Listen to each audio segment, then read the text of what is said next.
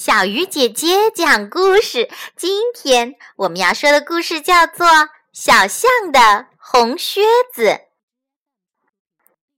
有一天早晨，小猫在森林里玩，忽然它看见一个红红的东西，口很小，但是底很大，摸上去还滑滑的。小猫想：“咦，这是什么呢？”好像一个袋子呀！小猫想找到袋子的主人，它边走边喊：“谁丢了袋子呀？”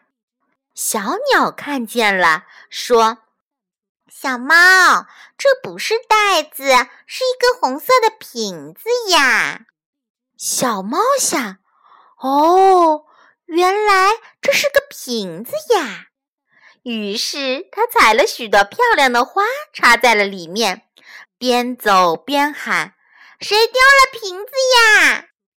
小青蛙看见了，说：“小猫，小猫，这可不是瓶子，是一个帽子呀！”小猫想：“哦，原来这是个帽子呀！”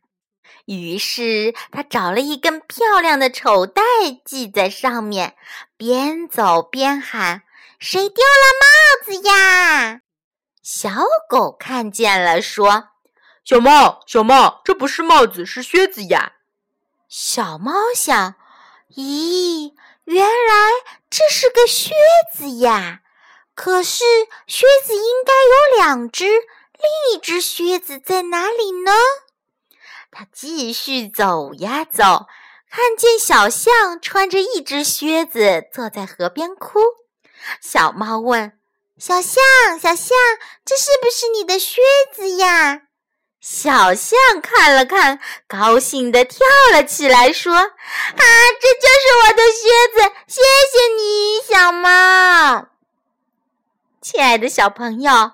你还记得小象的靴子是什么颜色的吗？好了，小鱼姐姐讲故事，今天就到这里了，小朋友，我们明天再见。